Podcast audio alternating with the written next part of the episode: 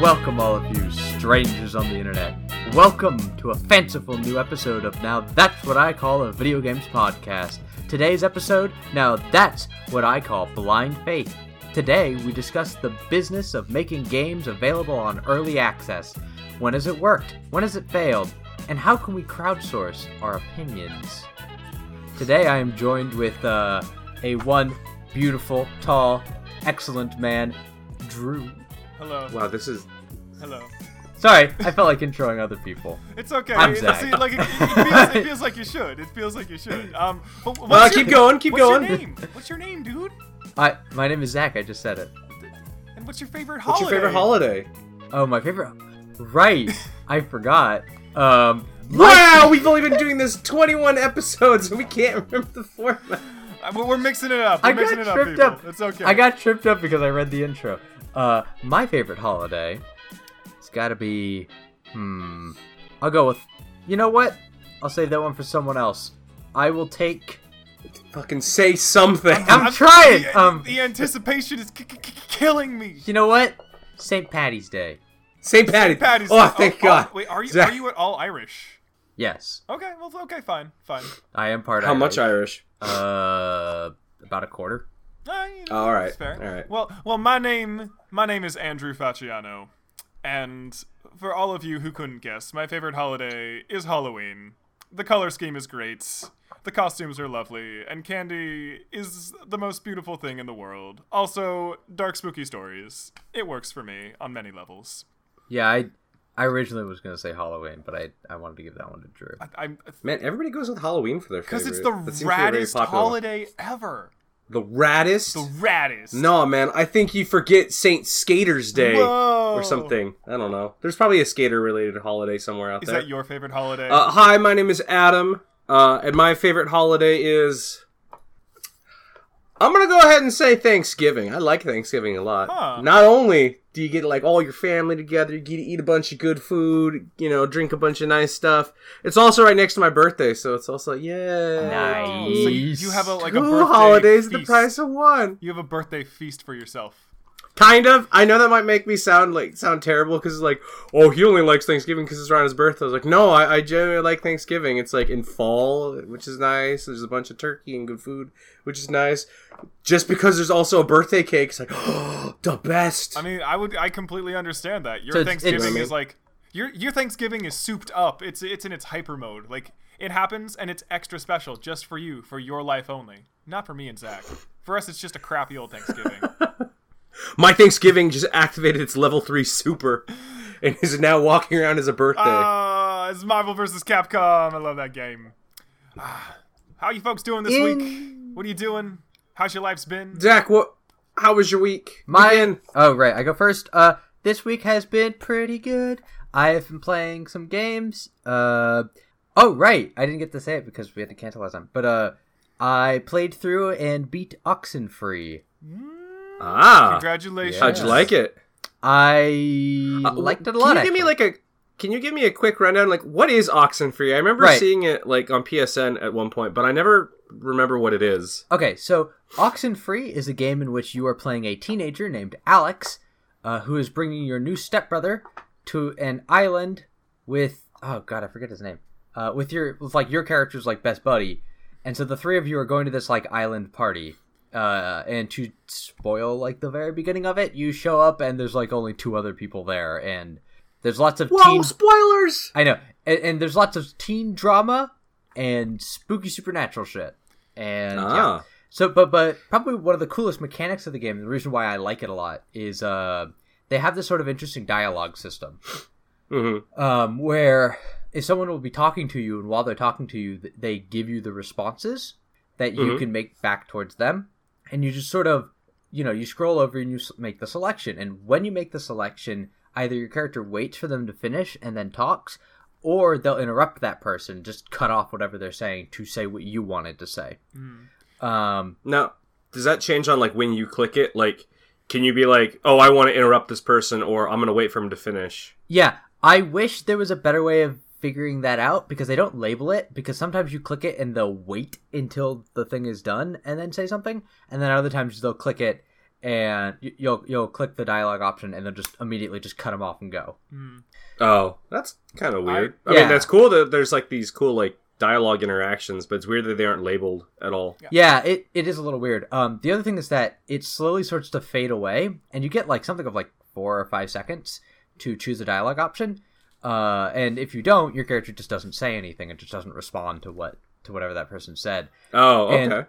I gotta say, like that, it is a very, it's a really, really good dialogue system. It is a dialogue system I would love to see implemented in more games because I think it it pretty solidly captured like a natural flow of conversation between you and an NPC. Yeah, it, it makes Yeah. small talk something that feels natural as a mechanic, which I didn't expect when I was going to play it. Like, I knew the supernatural stuff was there, that's what brought me to the game. But the actual, like, I didn't expect to care about any of these characters on the island, and I ended up, like, feeling really attached to, like, them and their backstories. And a lot of that is tied to just, you know, having these, like, crazy nice ways of, like, just kind of subtly interacting, you know, not like, oh, this is going to be Hmm. like the big difference between how many friend points I get or not. Like, there's just tiny things happening Yeah. all the time.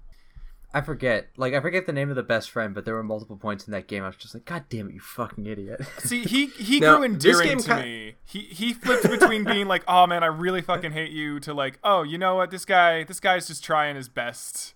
I know, like like especially So, so he's the persona best friend. And he's like, all right, I'm either gonna like you or hate you. I also bit, really like yeah. the radio Um, in that game. They they have you pull out this radio and you can walk around with it and flip through channels and depending on where you are, like the signal will be stronger or weaker. And it's a really nice extra touch they have. I Hmm. I really like Oxenfree. I'm really happy Zach got to play it because now, Yeah, no, it- now more people have played games I have played, which is super rare. Can I ask? Uh, I don't know if either of you guys played this, uh, and I haven't played either Oxenfree or uh, there's this other game called Night in the Woods, but they both kind of sound kind of similar, of like very dialogue heavy kind of character interaction, and then there's this like supernatural element just kind of sitting there. Did either of you play that one? I um I did not. I have friends list. who did. It's in my but- list. It looks really cool. Ah, okay. I know I've mentioned it. I know I want to play it. I just I picked up Hollow Knight instead, and so that's the game I'm currently working through, and it's much longer than I thought it was. So Yeah. someday I'll play Yeah. it. Someday I'll tell you all about that story of the I cat. I also person. yeah I think I'm gonna try playing that game as well. It's just a matter of when. yeah. Uh, Was this one of the games you picked up on Steam or? yeah, Oxenfree is actually one of the games. Oh no, I take that back. Um, I got that as a gift from a friend. Oh, nice. Um, like a while ago. Uh, I think. Oh, I might have also bought it in the summer sale. Fuck, I don't fucking remember. The important thing is you're playing it now, and The important thing is I played it. Yeah. Um, but yeah, it it, it was really good. Um, and I, the other thing for this week, just in terms of games, is I went out and bought a bunch of these spellbook cards for Dungeons and Dragons. Ooh. Yeah, and if you don't know what those are, uh, Dungeons and Dragons has a number of classes, and then a number of, of those classes have spells. Uh, in fact, almost like most of them do. Um, and so what I did is I bought the spellbook back, spellbook cards, and that does what you might expect. Is that each, you, you get a bunch of cards, and each one of the cards tells you, like, gives you all of the statistics you need for that spell. And I'm hoping it makes for a really fun D and D experience. It helps like wizard players and like warlocks and people remember what things they can do and like what's available to them. Uh, yeah. in addition to that, I also bought a pack of condition cards, which is this, these cards with like cool art and a label on one side, and then the other side is that it's a condition in Dungeons and Dragons, and it writes out the full definition of that condition. So that way, if somebody's like, "Oh, you're paralyzed," here, let me pull out the fucking card. You get to hold on to this card. That's that's the condition you're under. Hmm. That's Um, pretty neat. Yeah, So it sounds got like a lot of like extra materials for D and D sessions. yeah, yeah. A lot of like little extra materials. Hopefully, it'll help smooth things along. Uh, yeah, I- I'll say the few times I've played D and D, one of the more kind of challenging thing was just like, like kind of like I'm gonna do this thing. All right, what exactly did this do again?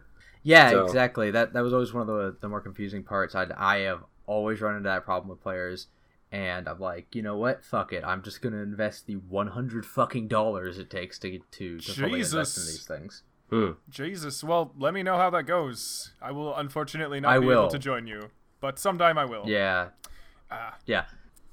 All right, Zach, who will you pass the ball to? Um, I'm gonna pass the ball to you, Adam. Da-da-da. Oh jeez, oh gosh, I wasn't prepared. Uh, okay, so let's see. What have I done? Uh, I play. Let's see. If I, in terms of games, uh, I played a bit more Persona Five. Uh, I just. Yay! I, I'm still taking it slow just because I've been busy with other stuff. Uh, I just.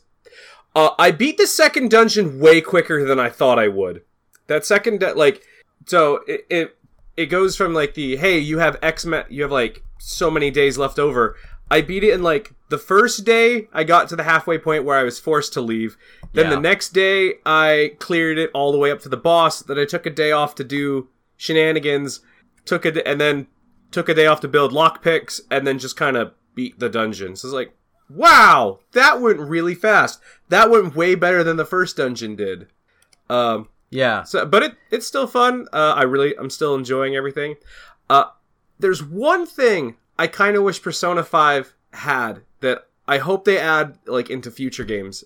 So Zach, you probably didn't run into this problem because you kind of played it from like you. It sounds like you kind of sat down and just blitzed through it as much as possible. Yep, I did. Whereas I'm kind of taking it slow. And the one problem with taking it slow is that if I have like a certain amount of time between play sessions, when I sit down, I kind of forget what I've done on previous days. So one thing I kind of wish Persona 5 or had or I hope they put in future games is like you already have this like in-universe diary your character's keeping. I Yeah. kind of wish it would tell you like what you did on previous days so I could be so I could like open it up and be like, "Okay, I haven't played in a couple weeks. What did I do in the previous in-game day?" Oh, Yeah. that previous in-game day I built a bunch of lockpicks and hung out with Ryuji. Oh man, Adam, okay, Yeah. I can go do something like, else. That sounds like Sonic Adventure's fabled system, where you would pop your game back open and it would tell you what you were doing last with a rad uh, narrated voice from your character. So Well, you know what? Uh, Pokemon uh, Fire Red and Leaf Green actually had a system like that. seriously, Really? Like, that's rad. yeah, like y- it, it wasn't narrated, but what would happen is you'd be playing it, uh, and then you turn the game off. When you turn it back on next time, it would say, "Okay, here are the major events. Like you caught this Pokemon, you gained access to this area, you like met, you had these X Y Z story events happen." And it was just like a, oh, okay, that's what I did. And then what was really cool is it, it kind of did like a flip through journal pages thing. And then on the last one, it would flip to the blank page and then like all the color would seep in and you're back in the game. It was like, wow, that's cool. So I kind of wish Persona had that just so I could remember what I was doing. Yeah, that sounds like a really cool feature. I do know that you can. Uh, they save a number of the like cutscenes, hmm so you can get the sort of like the previous highlights of like. Uh, uh, usually when it, it cuts back to like the, the like most of the game is a flashback sequence. So um, when it cuts back to the the current time and most of the interactions you have with the investigator, um, I know it'll sort of cut to those and sort of show those things. Hmm. Um, but uh, Yeah, yeah, no, so- it would be it would be super super cool. Like even I ran into the issue where uh, I would like get back into the game and be like, all right, what did I do the last couple of days? Hmm. Yeah. Uh, the other game I've been playing a lot of time, putting a lot of time into is uh, I've actually been playing a lot of a lot more Pokemon Go than I thought I would. Oh, because they had that update, Uh, right? Yeah, I I think I mentioned this in a previous one, but didn't really explain what I meant. So, like, uh, they recently had an update, and it's actually Pokemon Go has been out for a year. I, I couldn't couldn't believe that. Ah, wow. Um, Happy anniversary. so the yeah, so they revamped how the gyms work. it was a very uh, half-hearted which- anniversary. Well, uh, okay, tangent. So they had a they had an anniversary event, and all it was is, look, guys, you can catch Pikachu's that have Ash's hat on it. Plus, there's a special item in the store that you can pay us money for. Oh, And it's like, microtransactions, okay. hooray! It's like, uh, okay, what's the special item? Oh, it's a box full of goodies, and you're like, okay, this has got to have a lot of good value. Nah, it maybe saves you like two hu- like two bucks if you had just bought everything individually. Uh, like, like- my, my, my feelings with Pokemon Go is that on the Oh. one hand, it's this super cool, amazing idea that is really well implemented and Mhm. like works for so many different people. And is like hopefully going to be replicated by other companies. On the Well- other hand, it seems like they do as much bullshit to their customers as is possible. Like I keep hearing all these stories about like consumable items and like money spent on Yeah. practically nothing, and it's it's frustrating to hear about it. Like, ugh. That's exactly it. Like Pokemon Go is such a cool idea, uh, but there's really not a whole lot to like, you know, because they want to use like geolocation and stuff. It's very hard to actually figure out like, okay, I want to catch these Pokemon. Well, unfortunately, they don't spawn in your area, and there aren't. The game doesn't do very much in the way of like, hey, this is a Pokemon that you that you can get outside of your normal area. They have it with eggs, but even that's random chance. Like everything's random chance in this game, which is kind of annoying. Uh, Yeah, I but think, I think if they gave you like some level of indication about like where certain Pokemon are going to spawn, I think that would make the game a lot more. Well, they they do, but only for like a local area, like a couple like hundred feet around you, kind of thing. yeah, but like that's what I'm saying is that like if if they could like put on the map, like if the map had these sort of like lines or sort of like drawn out uh, areas Mhm. on it that said like, oh yeah, this is a water type area, so you're going to find water type Pokemon around here. Well, they do tell you where people where you caught. So if you catch like a Squirtle in like Sunnyvale or something, right? It Yeah. does tell you on that Squirtle, hey, I caught this in Sunnyvale. And if you could trade Pokemon, you could trade that to somebody, and then they would know where it is. But trading in person and like PvP battling still isn't in. That's such a weird thing to omit. But what is in- Wait, it, it is in? Yeah. I just said it wasn't. Uh, n- no, it, it. I said it, it. It is a weird thing to omit. That's still not in. Oh yeah. Uh, what is, however, in the game now are they redid the gyms, which is uh, now when you put a Pokemon up, it has like a meter. It used to be like you could just stack a gym with ten really like unbeatable Pokemon. So if you were to come by, you would basically just hammer away at this and make no progress because it only ticks down if you beat them. Now they changed it so you can put six Pokemon up. There's a meter, and anytime that Pokemon fights, their motivation goes down, like their their stamina. Uh, Uh, so you could, in theory, go walk over and just keep wailing on a gym, and you will still make progress, which is a really good thing because that's the one. That's my biggest gripe with Pokemon Go is you can play that for like a while and make no progress. huh. Uh, and they also added raids, which are just like, hey, here's a really strong Pokemon, go fight it. And it's like, wow, okay. Hmm. I mean, that's Cool. that's nice. I would. I think trading. Like, I, I'm wondering why they don't have trading. Like that. Like, is it like an It- economy thing? Like, do they not want people interacting on that level? Are they worried about like? No, I- I feel like it's got to be like a maybe it's a maybe it's like a social safety thing. Like we don't really want people like coming uh, like approaching other people and be like, hey, let's trade. If it's because Well, there's that- like that weird what I like mean. they're just a bunch of strangers walking up. Yeah, Like, when- and I agree with you. That Pokemon may be Go something. started. I think there was this issue of like people hanging around popular Pokemon Go stops and like maybe not harassing, but like freaking people out a bit. And I guess that was a Yeah. fear. So maybe it's like we don't want trading because then that's encouraging someone to find a stranger with the thing they want and. I, okay, now that I've thought about it and said it out loud, I'm still mad that trading isn't implemented. But like, I can. I, kinda get personally it. think it must be. Yeah, I think it must be like some kind of networking thing because that I- game always has networking issues. Hmm. That's But uh, Zach, do you want to say something or? I just What is it, Zach? Yeah, uh, to, to not go too much. Oh, I just Uh, I wanted trading and I wanted battling. And they ain't got those. yeah. But you got the you got Pokemon Sun and Moon. Yeah. I did, and I beat it, and I'm happy with that. But not to go too much longer, Pokemon Go. It's still fun. It's still the fun to like get a, a group of friends together and walk around because you know then it's like, hey, I'm hanging with my buddies and we're working towards something. This is kind of fun. Uh, it can just be a pain in the ass if you're a solo player. Uh, and then lastly, I watched a bunch of movies and I will give you a quick rundown. Life. Did you guys, do you guys know what that is? That's that weird alien like movie Uh, with Ryan Reynolds eh. maybe. Eh. Yeah, that's a that's a basic summary of the movie, Zach. It's very eh. First half hour actually tense and scary. Rest of the movie is dumb and predictable. Huh. Uh, S- Spider-Man: Homecoming, really fun. If you like Spider-Man, you're gonna like this. It's a lot more humorous and and cool. I, I find like he that is Spider-Man. Uh, and it was just really cool to see that character redone in the new Marvel universe. I hear he's actually like in high school now and not like just a like off in college Tobey Yeah. Maguire man, and I love Tobey Maguire. But, Yeah, you know, like Mm. age, age difference. It works really well. It works really well in the high school setting.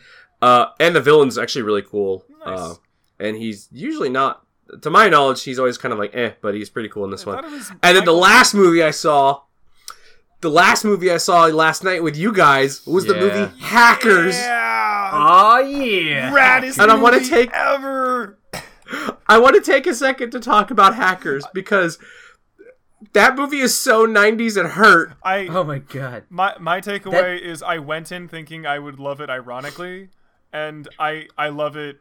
I love it purely. I like. I. I honestly think it's a fun, wonderful movie. I'm so happy to have seen it.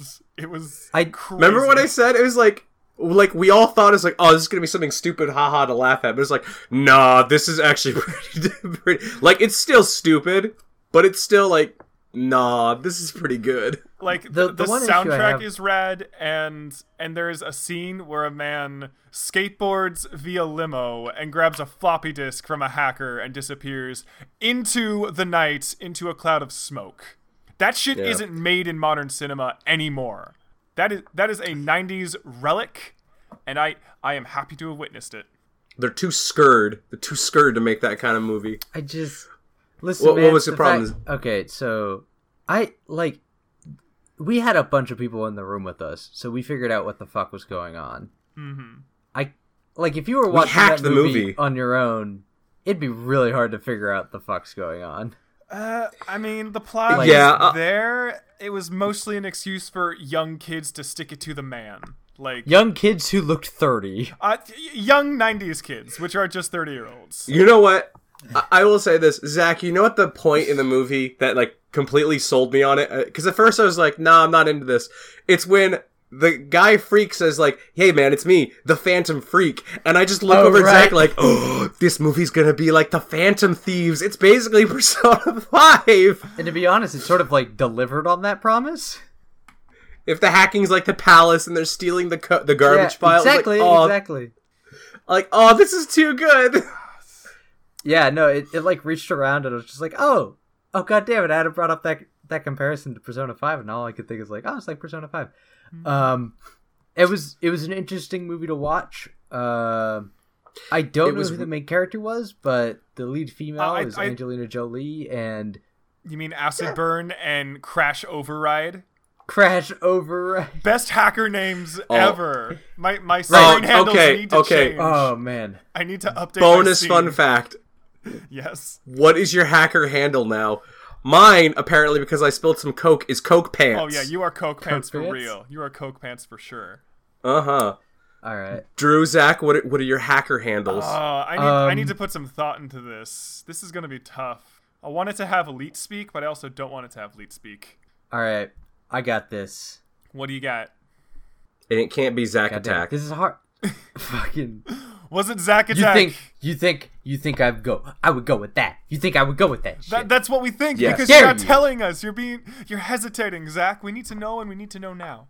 no, I need to figure it out. Give me a moment. Okay, you know what? While you think it, you know, figure it out. Perhaps as a pour out. Um, we do need to start talking about early access at some point today. Um, oh, so- but Drew, you're weak. my week, uh, I will be quick. My week was good. I played a lot of Hollow Knight. Uh, I love Hollow Knight. Everyone should play Hollow Knight. You can be a bug. You can save caterpillars. It's the best. Um, I got an inhaler and now I can breathe again after a long period of basically being a walking corpse, and it feels great, and I'm really happy. Nice. And I'm gonna go. Breathing is pretty good. It's one of my favorite. I'm uh, One of my favorite pastimes. I'm uh, I'm gonna go to Tahoe next week, which is why we are recording today instead of tomorrow. But you don't know that, listener. And and video Oh. games are really cool, Oh. and we should talk about early access video games. We should do that. Whoa! Oh, I want to play a game before it's even done. I want to pay for a game. I want to play a game before it's even concepted. Yes. So, um, may may I, for the sake of for the sake of starting us off, may I read for you all the Wikipedia explanation of what early access is? Please, Wikipedia has never lied to me before. So, I don't expect it to start lying now. According to Wikipedia, early access, early funding, or paid alpha is a funding model in the video game industry by which consumers can pay for a game in the early stages of development and obtain access to the unfinished game. So that you know seems pretty fair so far. I've You know, there I've never heard it is called paid alpha. uh, neither have don't- I, but perhaps it's a regional thing. Um, Maybe. It goes on to say that, let's see here, those that pay to participate typically help to debug game, provide feedback and suggestions, and may have access to special material in the game. The early access approach is a common way to obtain funding for the indie games and may also be used along with other funding mecha- mechanisms, uh, including crowdfunding. Uh, Wikipedia has like 12 more pages, but Yeah. that's the general that's the general unopinionated, unbiased, uncut version of what we are talking about today. Um, me personally, my exposure to early access is a little mixed. Uh, I've played, I think, like one or two games that have gone through the early access model. Um, I believe it was Don't Starve, uh, which I quite like, and the more I read about how early access was used in that game, the more I'm happy with it. Uh, I was again, I played a lot of early mods, and so for me, kind of seeing games grow over time and providing feedback and seeing how the community affects a game's development, uh, while it was unofficially not part of you know an actual early access model, I feel like that kind of that's kind of what is expected of early access games. And in general, I'm very wary of them because the idea of paying for something and then being the one who's going to be doing the debugging feels a little weird and wrong for me. Like I feel like I feel untrustworthy. I feel like that's something that hasn't earned my trust quite yet. So, mm-hmm. Yeah. So, Adam, Adam, your experience with early access is apparently a bit more uh, open than mine. You've got a bit more of a breadth Yeah, of I've, uh, experience. Let's see. So I've I've played a couple early access games. Uh, one game in particular that I've been really happy with that went through the early access period is uh, it's kind of just like a basis for where I'm coming from on early access is uh, Darkest Dungeon. That was a Kickstarter game that I helped uh, kickstart, and then that went through the early access process. Uh, and I've been very happy with how that one is. Uh, and in general, I I think on a in a very general sense, I do actually like the early access idea. I like the concept of it. Uh, it's just as with many things, it's very hit or miss on whether it's used well, and we'll go into more specific kind of talking points and examples of when it works well and when it doesn't. But generally, on the whole, overall, I'm pretty okay with it. Okay. All right. Right. Uh, and Zach, how about you? And and so yeah, so my my stance on early access is I don't play them. Like I I don't like playing games in early access because to me it feels like a gamble. Mhm. It feels like I'm making a gamble with whether or not this game is going to be good. Zach so I'd rather like man. sit back, wait, what? Yeah, I'm not a gambling man. Um, it, but I, I like to sit back, wait, watch, see what happens. If it's good, then I'll buy it. If it's not, then I don't buy it. Hmm. I, I, you know, I just like being careful with with the games that I buy, and and again, like early access has this sort of hit or miss reputation, and I'm just like, you know what? I don't have to do this. Yeah. For for me, it's a matter of the fact that I'm paying. Like I, I would actually like to get your perspective on this, Adam, because you do QA. You know, you you you help you know take a product and make it improved over time. That's your paid occupation. Yeah. Um, and I feel like with early access, you're paying to do that job, and that to me, like, that is immediately something that puts me in a position of like I feel like I'm being taken advantage of. Like, I feel like that's bad for the product because you don't you don't have professionals who are actively looking for ways to improve a game in a way that's you know makes sense. And, and Yeah. I feel like I, I, like it just seems like something that again like I'm paying to do what you would otherwise pay someone else to do. So Mhm. like and again like some games some games it works it absolutely works don't starve i love and i love the way that they roll out features and you know take feedback from the community and i think community involvement is very important but on the other hand like i, don't know like this is my money Yeah. it's so my time let me let me try like cutting it down because there's a couple points there. Uh, one, you were talking about how like you know basically early access is kind of like getting other people to do your QA kind of stuff, and on the on the one hand, it that is basically what it is. Early access is you saying, "Hey, if if a person wants, you can pay right now, and we will give you the build we have." So I think uh, to the one point that you said of like you feel like you're kind of being used on in that thing. Mhm. Um, I don't particularly think that's fair because what because they have to be very like well they should be, and then there's sometimes where they're not as uh, they should be very upfront of like this is an early build of the game like this is this is not finished it's still through development but if you'd like you you can like buy a copy right now and we will give you access to the early versions of that. Mhm. so you know again that'll depend on how upfront. The ones that the games that do that well are very upfront of like hey look this game is going to have bugs. This game may go through some iterations while you're playing it uh, but if you'd like you can't you can totally be uh, you know able to play it right now. And there's some people who don't mind that that they're like you know i'm so into this game i want to play it right now i'm okay kind of uh be, like forgiving some issues on it. Uh i think the ones where it, where maybe like your point of feeling a bit uh kind of used or lied to drew Mhm. is more apparent in like when when they're almost kind of selling the early access as like oh this is the finished version kind of thing. It's like well no it's not. If this is early access then you know basically some people use early access as a way of saying hey we just want to put it out now and we haven't tested it we're just, it's just going to be buggy but buy it now kind of thing C- Can I backpedal Uh, just a bit? Because you bring up a good point about like some for some people the way they enjoy games is that interaction and that community.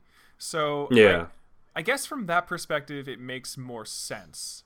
And like this goes back to Yeah. playing unfinished early mods where I would be like, "This is goofy and terrible. Someone should fix this," and someone could actively say, "You should go fix this," and they would expect a response. And that was Yeah. fun. That is interesting for me. So I, I mean, I guess it just depends I- I on th- how. For me, it would depend on how buggy the thing is from the get go. Like if I'm playing a straight up Yeah. alpha, like I have no business paying. If it's something that's gone through a few builds, I, I could see myself maybe throwing down and being a part of that whole iterative process. So Yeah. y- you're helping. Well, you bring up you're, a- You're doing. You're, you're done. you doing bring good. up a I, i'm doing i'm doing good job swaying it You're doing uh, good jobs. well, I think you bring up a good point. disposal. Thanks. Well, you bring up a good point about like alphas and stuff like that, and this might be part of the. This isn't something directly related to early access. Uh, oh, maybe it is after now that I'm thinking about that. But the term alpha or beta, as used in the game industry, has kind of been uh, misused. If that, if I'm to be honest, uh, I think we we probably have talked about this. I know we've definitely talked about this in person. Uh, but when a game industry says, "Hey, this is a beta," what what they're more often than not talking about is they're they're not it's not really a beta it's not an actual actual beta because it's so much further along what they're basically saying is hey this is a beta it's going to have some bugs in it yeah and then you know like uh if you were to like pre-order like call of duty or something Mhm. you might Okay. get access to the early multiplayer beta Okay. And uh, that's I- kind of And uh, just I'm saying, Uh, I, I remember that. I know that I remember the earliest memory I have of that kind of thing would be Halo 3, where they had a big Right. open beta, like a big open beta, and it was just used to kind of hype the game up. So Yeah. advertising kind of helps it too, I guess. But you know, go on. I'm, But uh, yeah, and the thing I was saying is that um, it's kind of unfair to say that this is a actual beta. That's more. This is more like a to kind of put it in QA terms. This is really a release candidate kind of deal, hmm. where this is, you know, because a beta seems like I think people would say like, oh, you know, this is just a like a buggy build, but it's like no. Oftentimes, that's the, actually the build they're gonna ship and that's the one that's going to go out to the customer. Hmm. They're just kind of doing stress tests on stuff to kind of gauge like how the performance does. So in one way, it is a beta, but the word like alpha and beta kind of give you this impression that it's further along. Where if like if you were to go like do de- development yourself, an alpha is really really bare bones. Like like I think Drew and Zach, you guys can both say like when we did our 170 series, when we had an out like we were s- expect to have an alpha, that alpha is like super bare bones. Yeah, there's nothing on that thing. Uh, It's- and then you you you know we later move into like a beta, which maybe has like all the groundwork's there, but the final assets aren't done. Well, like a Call of Duty beta, like multiplayer, that's all final assets. That's basically the final build of everything. Now they're just tweaking. Mm-hmm. So it's a little disingenuous to say that it's a beta, I mean, but taken. So, Zach, so would the other option just be calling it a delta? And Mm, maybe not a delta, but like I think that would just confuse more people because delta tends to Yeah. be a difference. So I, th- I think if you called it a delta, like I don't. well, I was Yeah. just going. I was just trying to go with the next letter in the Greek alphabet. so- no, like like I totally see what you're saying. I see. I don't see know where if that you're would going. help. I Ult- eventually, I think we, from- we get to the Omega build, and then we just release it. But we, we oh, might- well, that's that's your final build. that- that- that's, your Omega that's the build. term we Yeah, need. the We need to just build. call all those discs that are actually in our in our computers now. Those are Omega builds until they get patched. Well, tho- and then those are Omega those are all like those are all what what's called going like a gold build. Like that's the one they're going to go out with. Mm-hmm. Uh, the point that I've kind of been trying to make here is that I think in because we've used so some people kind of get confused of like what actually is an alpha and what actually is a beta. Mm-hmm. So when you go on like Steam Early Access, which is where mo- most of my uh, time with early access builds have been, uh, you know, some people say, "Hey, this is a beta." It's like, wow, this is like, and a, ga- a game developer say, "Hey, this is a beta," and what they mean is, as a dev, this is an actual beta. There's very like the guts are here, but there's very kind of little there. But a cus- a customer might be thinking, "Oh, this is like a triple A beta where it's basically already done," and then they feel like, "Oh, hey, I, I just kind of got gypped." So you, you think a lot of it has to So do there's with that- the misuse of terminology, like what what someone hmm. who doesn't actually see how the sausage is made thinks thinks they're getting versus what they're actually getting or what they actually Right. say they're I paying think- for. you basically said what I've been trying to say is like, yeah, a person who actually knows what like what they're getting will kind of know what to expect, but some people who who kind of tangentially have some idea of what they're getting might be very upset of like this is way more bare bones than I thought I was getting kind of deal. It'd be kind of like if Ho- like I actually don't know if Hollow Knight went through early access, uh, but it'd be kind of be like, hey, this is like an this is an early access build of Hollow Knight, and it's like alpha, and when you and you might be expecting, oh, I'll get like maybe the full game or something with a couple bugs. Like, no, this is like a zone. This is a test zone kind of deal. That would be an actual alpha. Huh. Okay. Uh, okay. So so, So- that was to just address like how, how you were saying like people kind of getting used. It's like it would really depend on how clear the developers are to their customers of like, hey, this is where the game is right now. This is what you're getting. Are you sure you want to buy that? Okay, so then in my case, if I if I may go into some examples of like why I am wary, because the the reasons I Yeah, am go for wary, you know, Steam Greenlight will come up. The the early access zombie Minecrafting esque. Here's a really great idea. We're just starting off from the beginning. Early access games are the ones that scare me, right? Ones that have Yeah. like this is a really cool idea and we're slowly working towards it, but we need just a little money along the way.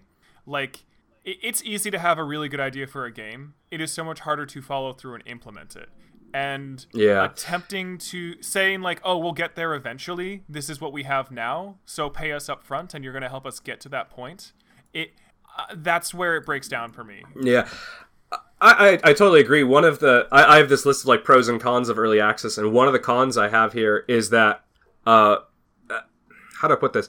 Some developers often use early access as a way of getting principal funding, like for their game. Right. So, uh, and I think I think all three of us have some like uh, experience with like Kickstarter and stuff like that, right? Yeah. Yeah. So like um a Kickstarter one like a lot of games that go on Kickstarter do often go into early access, but and I think those ones work a bit better because you already have Kickstarter where you've said, "Hey, we have this idea for a game. Who's in?" And then everybody can get you your money so they have the money they need.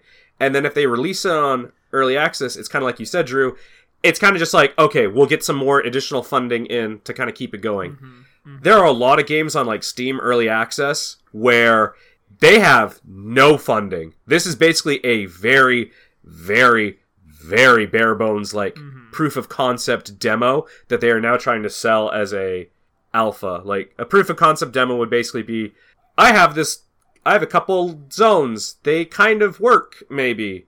Uh and then it's exactly like you said of like hey, we'll charge a lot because this is how we're getting our money to fund like the developers. Like Yeah. I, that doesn't work Well, also because the- that the timeline- that money's going to dry up quick. the timeline of that is very important too, right? Like some games are almost they'll be indefinitely in early access as like some kind of like oh we're getting there, but you know, you pay at some point for something that's unfinished with the hope that someone will do it quickly, right? Like, Yeah. some a Yeah. game once it says it's an early access, there's no law. There's no law that says, "Oh, this will have to be done in X amount of months or years." So that's another thing that would freak me out, or it tends to freak me out, right? It's like, when do you expect to deliver on the thing that you are promising me?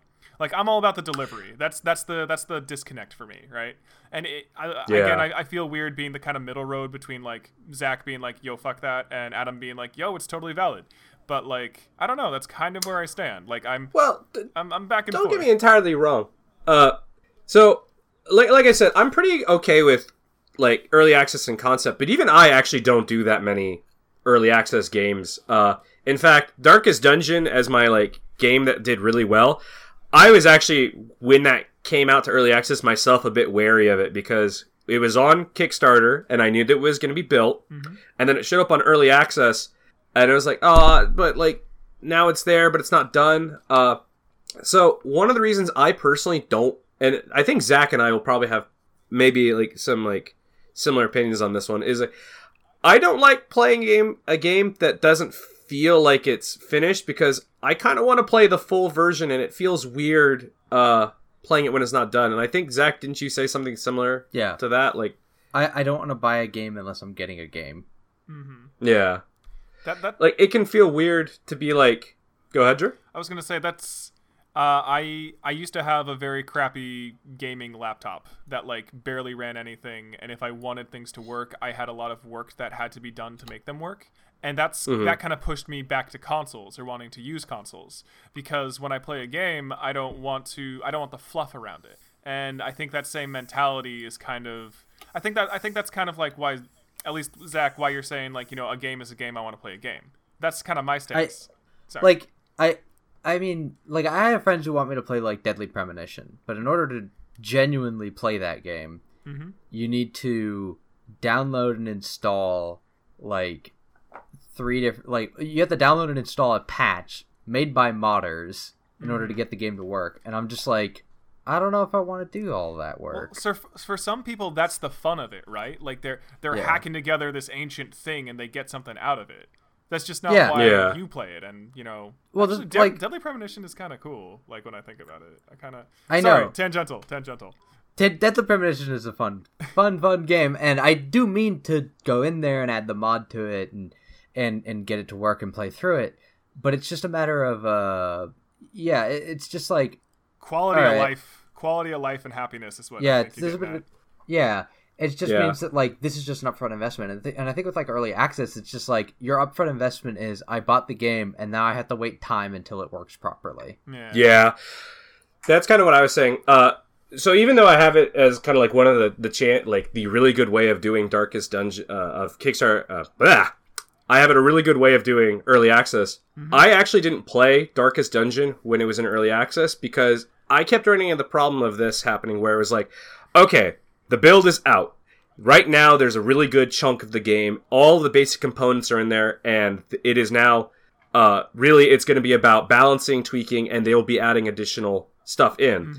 But every time I wanted to play that, it was always like I always got this feeling it's like okay, but I'm not playing the finished version. So then when I go to play, it- I'd look at an update and it'd say, uh, and I got to say, Red Hook, the, the developers of Darkest Dungeon, I cannot commend them enough for being like so like in depth, like embedded in the community as this game was coming out. Uh, and they would constantly putting up updates, but it was always like, okay, I could play it right now, but if I wait a week or two, the new character will be out. Okay, maybe I'll wait and you know wait for it to be done. Okay, the character's out. Okay, I could play it, but if I wait a bit longer, this new update that rebalances a whole bunch of stuff is coming. So maybe I'll wait. Uh, My point is, is that I personally can sometimes stay away from uh, early access games because it feels weird that like a I'm kind of buying into a uh, a game that's very unstable. Like just so many things are changing about it, mhm. and two, it's kind of like there's always that drip feed of like, oh, but I, I if I wait a little bit longer, I'll get this, and then that'll be the complete package. Mhm. Whereas like you know, it's different now that I say it's like because like a game we all play is Overwatch, and that constantly goes through updates, but they're never they're never big like gameplay overhaul things. They do like Darkest Dungeon occasionally went through enough. things. Or sorry, I'm, I'm just you, you got me talking about Overwatch, but let's talk about Dark, Darkest Dungeon. You're saying they did Oh. do a giant overhaul that changed the way the game worked, or like Right. So like it, it like in Overwatch, they may change like okay, Tracer fires this fast or Doomfist might do this kind of deal, right? Doomfist. Darkest Dungeon when it was in early access went through like okay, in this build, if you get max insanity, you'll get a uh you'll get a debuff and that'll just keep happening. To the next patch being you hit max insanity, now there's a random chance that character dies and is permadead. Hmm. Kind of deal. Hmm. Oof. Okay, so And like that second change turned out to be good, but it was like, wow, that's a lot of changing between patches. Hmm. so for that. I guess, I guess it would depend on the type of game too, because like I feel like an early access version of say like like a very story driven game would just never work. Like like if I played an early access game version of I guess like Dear Esther or Oxenfree, like I the story Oh, would be Ox- kind of like ruined, wouldn't it? Like like Yeah. that's not something that I could actively do and then replay and replay and be like, "Oh, cool. They they changed the the this thing, but I know exactly what's going to happen." And and now I'm just reliving the same 3 chapters over and over and over again in some kind of like horrible hellscape. Bizarro. Yeah, yeah. I was gonna say Bizarro World Hell, I- but Bizarro Well, this kind Bizarro this kind of hellscape. slightly jumps ahead to our design club. We're not going to that. I'm just going to bring it up. Is like you guys both played Oxenfree, and you both. I, I don't really think that game would work in early as an early access model at all. Nah. Kind of oh deal. yeah, no, of course. I think any game where the story is paramount is gonna be really bad for early access, unless it's also got some like crazy weird mechanical system that they like Mhm. have as like a side game to it, and that that's what most of early access for them is about. Well, I think they did. Yeah. I think they did release a version of it where you could just play around with a dialogue system. So, like, I think they had an Oh. early, like an early. I don't know if it was early access, like you pay for it. I think it was more like a beta testing thing, and I think that might be the bigger disconnect. Is right, like all games go through testing and iteration, and like, hey, this this is broken. Hey, this sucks. Hey, we want this to be better. Um, if you want, you know, download and give us some feedback. Versus the Yeah. the marketing technique of this is, as you said, Adam, a late beta, a a a a build that we want to release, but we have tweaks that we want to make and might make in the future. So buy it now and enjoy, and just kind of have fun with the ride, right? Yeah.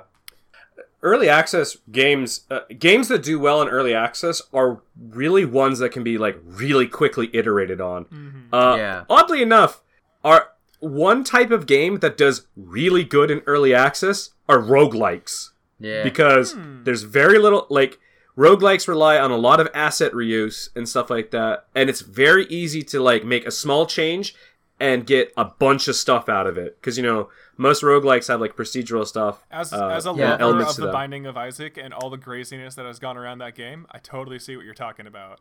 Like, Binding of Isaac would have done really good on early access. Well, I mean, you- like you could I think it would you- like because sorry, go ahead. all it would really need is to show up, let you play like maybe through a five level section, but because like there's kind of that random element, there's that procedural element to it.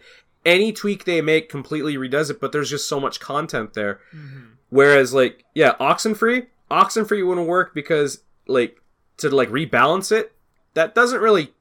I, I don't really see there are many iterations you can make on Oxenfree outside of the story, and that's just going to piss people off because like it seems Yeah. like any change you make to a story. Well, I mean, but like with But, with yeah. there were multiple versions of Binding of Isaac. Like there's different like DLC packs. there's the rebirth. There's the afterbirth, and so like there's that. Mo- some- Well, no, there's that model where it's just we have a paid version, Mm-hmm. we have a new paid version, and then there's quote early access where you pay and then it's gonna change and evolve over time. And from that Yeah. perspective, it's almost cheaper to say like I pay once and just kind of see what happens versus like you're getting you're almost paying for different bits of a build. So right. I feel like I prefer the the model where I'm just paying for new bits and new features. Like that to me Mm-hmm. is more traditional. That to me feels safer. Well, there's a couple early access games. Uh, actually, one of the one of the really really big champions of early access is probably Minecraft. Yo, Uh, because Minecraft, Oh right, yeah. Minecraft, you could buy super duper early, like before it even came out, and you could buy it, and you bought it once at this one price. I did. But every time they did a new update, they'd up the price a little bit because once it was finished, it'd be at its full game price. But because you weren't paying for that, you weren't you weren't buying the full game. You were just paying like a portion of it. So I always thought that was a really cool way of doing early access, where it's like, Yeah, Okay. actually, this is like halfway to being complete. You pay half the amount of what we were going to charge for the full game. That's yeah, you know I what's- actually, What's interesting? I interesting? bought, I bought my. No, Zach, go Zach, go. Okay. Um.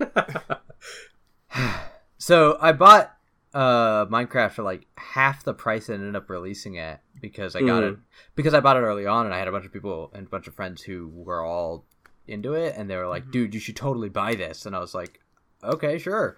And so that I paid like eight bucks for it, and I'm like, and I was super happy with that because now I can just play it whenever. Like Minecraft is has ended up being this like it is this early access game, but again, because I bought it fairly cheap and because I've just held on to it for so long, essentially, like it Mhm. really is paid off. And I think that's that's that's like the place where it can work, but it's it's got to be like you have to be a good game already in early access before anybody's gonna buy the damn thing. Yeah, you Like- have to have your Yeah. feet settled. Is what you need. You need Exactly. to know what you are and know what variables you are tweaking in order to Yeah. in order to actually like be something worth your time. Well, to build off what I was saying, you know, not only does early access really shine on games that can be uh, quickly iterated on, like Minecraft or roguelikes or stuff, mm-hmm. but the one the games that do well in early access are ones that like the principal development for the game is pretty much like the core game is done and you know they went through testing. The ones that fail always seem like kind of like what I was saying before of like there could be a new patch that completely overhauls it. Early access is not for initial development of a game. Mm-hmm. You should have the game basically in a state that yes, this is our game. Now we need to polish and retool it to be to kind of like basically be like the best version of this. But it is there kind of deal. Like again, Darkest Dungeon came out and you could already get a party together. You could go on uh, quests into any of the areas they had available. Everything kind of worked. Uh, I say kind of because there's always going to be little hiccups here and there. But it was never the case that they eventually said, hey, guys, this is, we're deciding to take this game in a brand new direction and it's completely not what you paid for kind of deal. Mm-hmm. And if that It, it basically, uh, if, yeah. if that did happen, I I would be upset, right? well then you feel you feel gypped because that's that's not what I bought. Like if Darkest Dungeon went from this is an Eldritch Lovecraftian like survival horror RPG with permadeath, and it's like nah, cooking simulator with the old gods. Mm.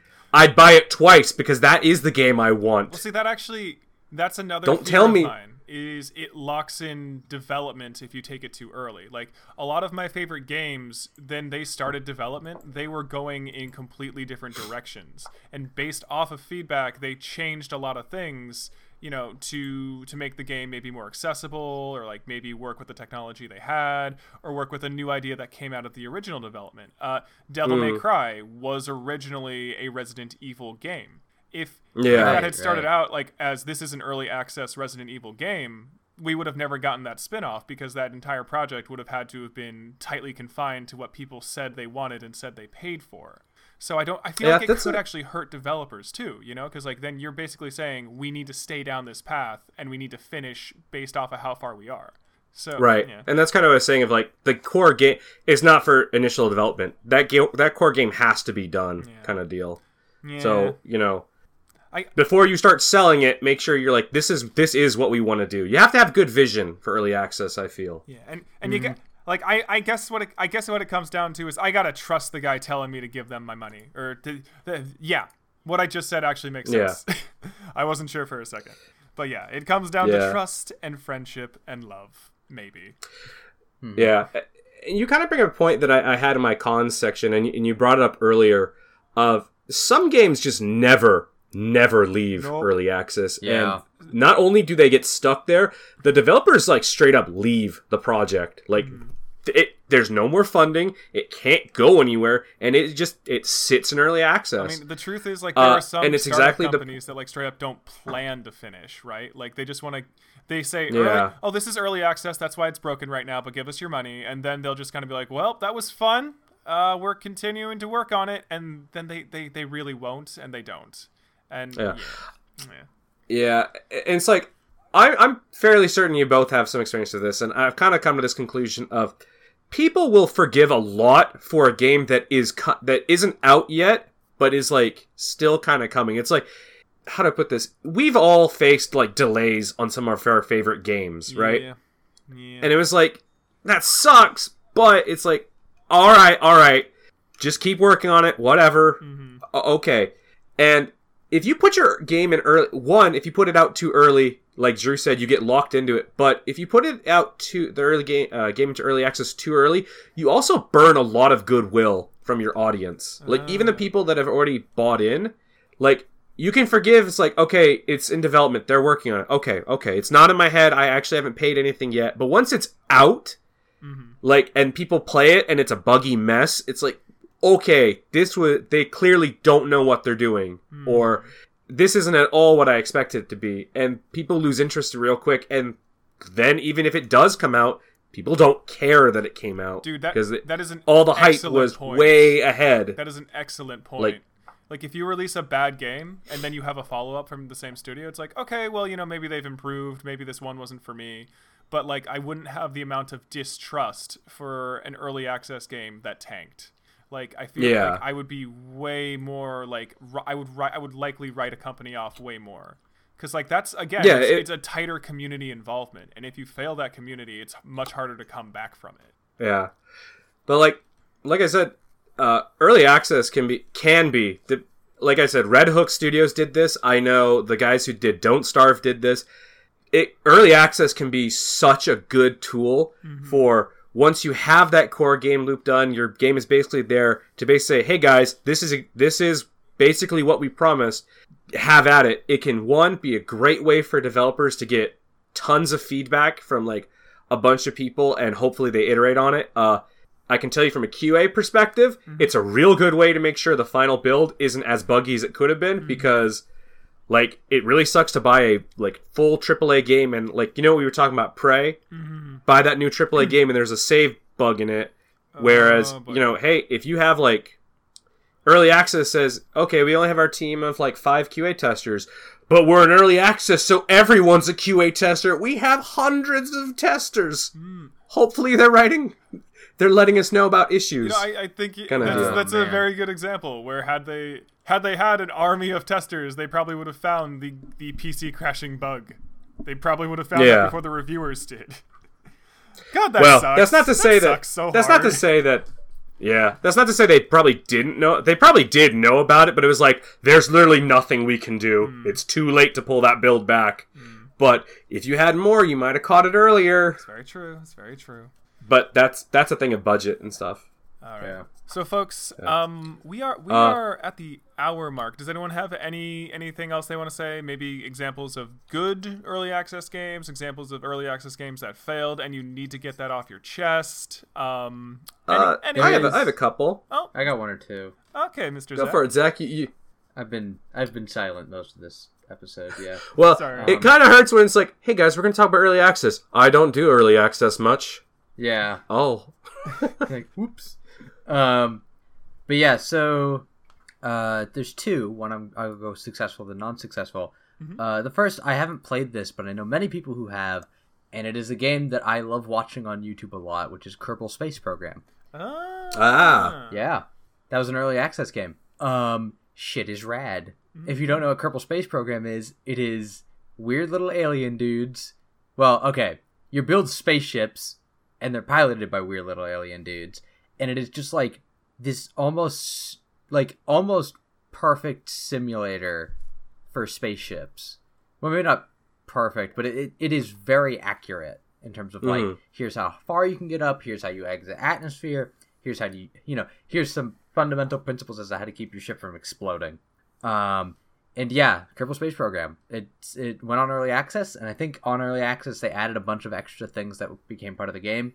And then it had its final release. It did stay on early access for a long time, if I remember correctly, but it ended up being Yeah. a really good game. And you know what? That, sometimes that is a they, sometimes it does take a while, but as long as they're updating pretty frequently, it can be nice. I, and I would say Yeah. like Kerbal Space Um, Program is a game that is kind of based off of like a lot of the fun comes from like goofy physics bullshit you can pull off. So I think that's a game that if it's in early access and you find a bug, it's almost like ha, what the hell just happened? Like like for me, Yeah. like at least based off of, uh, our mutual friend Matt, I believe is a big lover of the Kerbal Space Program. He is a big lover of it, and I believe a lot of that has to do with the fact that it's kind of cute and adorable, but also terrifying.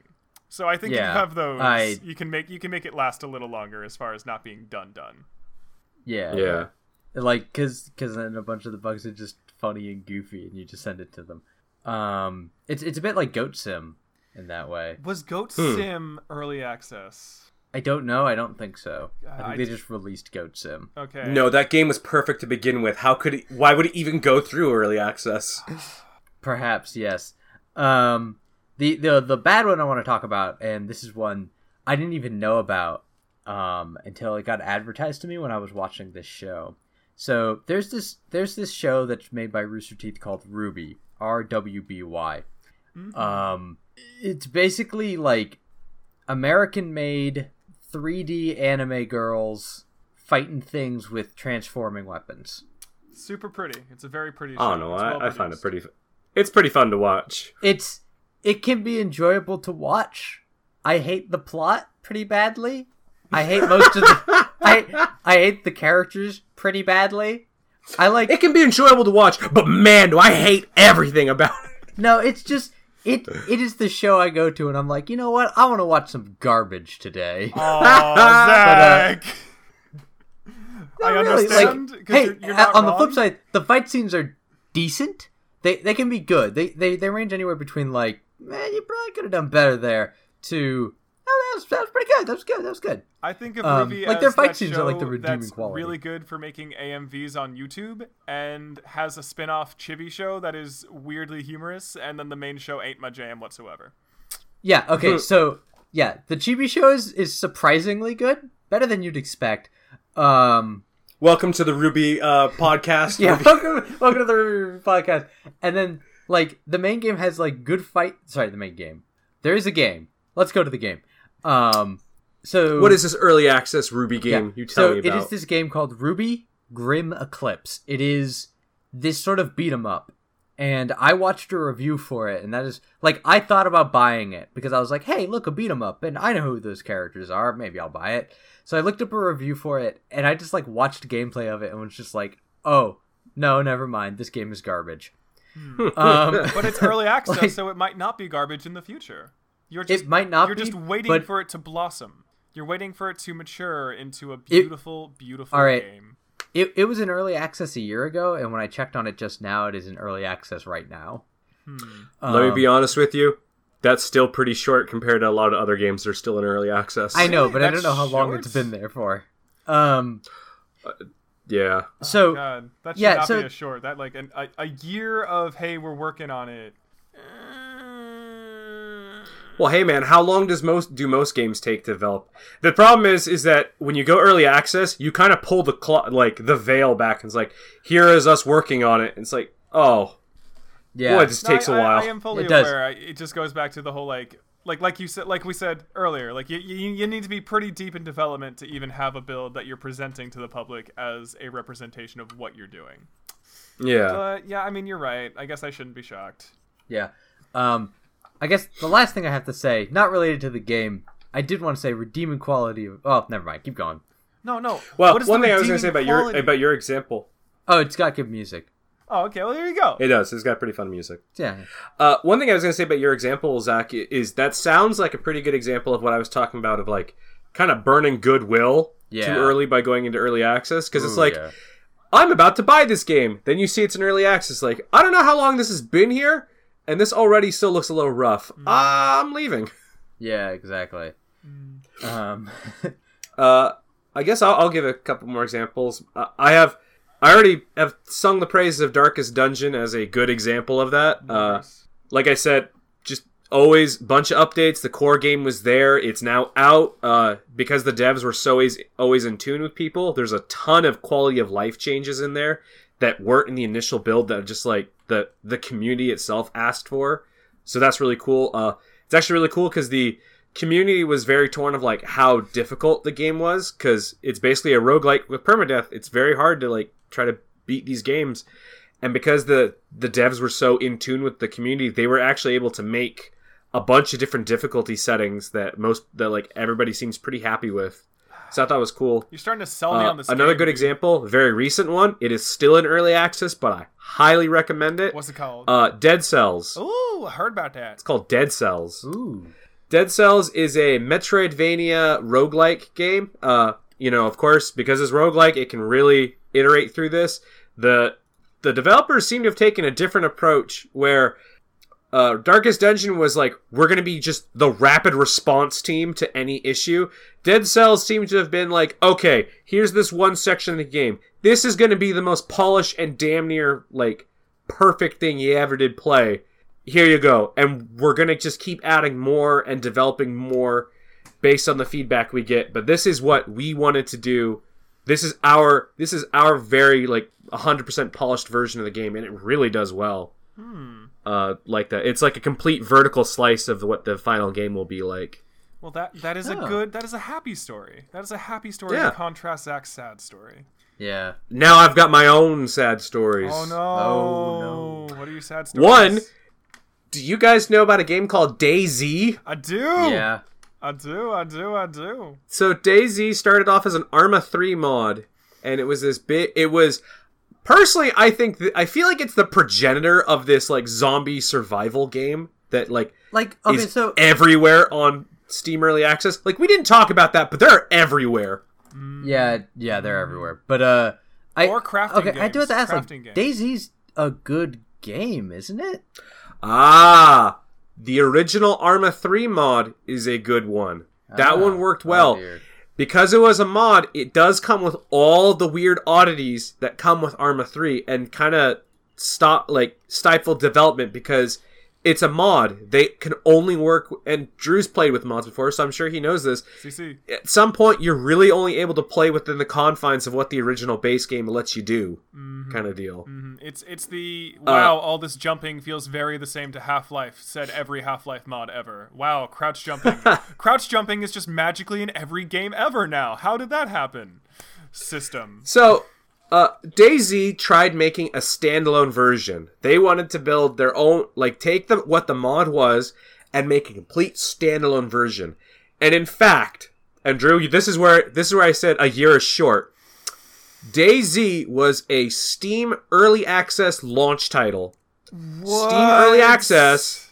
Steam Oh, Early boy. Access launched in on March 20th of 2013. Oh my gracious! This game has been in early. This game has been in early Oh, access since no. early Oh my 2013. gracious, That is Uh, I think the Steam- time. I think the Steam page says December 2013. I read that off Wikipedia what it was, and it was like, oh my god, how long? It's been like a thousand plus days. That's a bit. And that's here's a the best- bit egregious. That, Here's the best part. what's the best part? That game, that game isn't even as good as the mod. So the Arma 3 mod was pretty fully featured, but was limited by the constraints of the original game. But it's still pretty good. Like every all the features you might expect there, everything you kind of wanted is there, and the multiplayer, while it can be kind of sketchy at times, is there. The standalone version is buggier than the original. Most of the features aren't there anymore, and boy howdy does it just it likes doing weird stuff. It likes crashing a lot. Oh my goodness. Uh, now I I can't say I own the game. I tried playing it on a on a friend's computer a while back, and then we. I was like, "Hey man, when's this coming out? This is pretty fun." And he's like, "Oh yeah, it should be coming out soon." He said in 2013. It's still in early access, by the way. Ooh, that's it's not bueno. So who I forget who said something. Zach. Zach is not a gambling man, and he's right. Early access is a gamble. You never know with early access because they could just fuck off, like DayZ's developer did. He just fucked off and left the studio to start his own thing Wait, and left really? the original, Seriously? the standalone to it. Yeah, he left. Oh lord. Dean Hall is the original creator of the mod, and he apparently left to go do his own studio. Well, at that It's like, point, at that but you dude, you're finish. working on this. At that point, you're done. If the if the developer's gone, then is it just everyone I think else he also- stuck around who's working on it or quote working on it or I don't, I don't know. I know he took like, a, I think he took like a year off to go climb Mount Everest. It's like, good? it's like, for okay, him? but come back when you're done. Uh, and then the other game that's kind of a failure of of early access is uh, Godus. Do you know? Do you guys both know Peter Molyneux? Uh, oh yeah, I know Peter Listen, Molyneux and that the man- amazing Twitter handle Peter Molydeux, which is what Peter Molyneux would do as hypothetical Mhm. game situations. I'm Peter just- Molyneux. Oh my god. That man tried to sell me on being best friends with a dog and it didn't fucking work. What are you talking about? what? Yeah, what? Oh, was that Fables? That Zach, was one of the talking- Fable games, yes. Uh, Peter Molyneux is pretty famous in the game industry world for promising basically the stars and the moon and the sky, and then when all of it's packaged up and handed to you, Drew, you've got a little paper star, a orange that is kind of colored in like a moon, and the sky is a piece of blue paper. Now, now to be fair, to be fair, he made the wonderful free to download game where I forget what it was called, but it was the precursor to Godus. Uh, we will go into Godus soon, but if you remember, Adam, there was the phone game that you could just tap. You could just tap all day. Ah, I played Curiosity. Curiosity, that's what it was called. I, I, I was one of the people sit.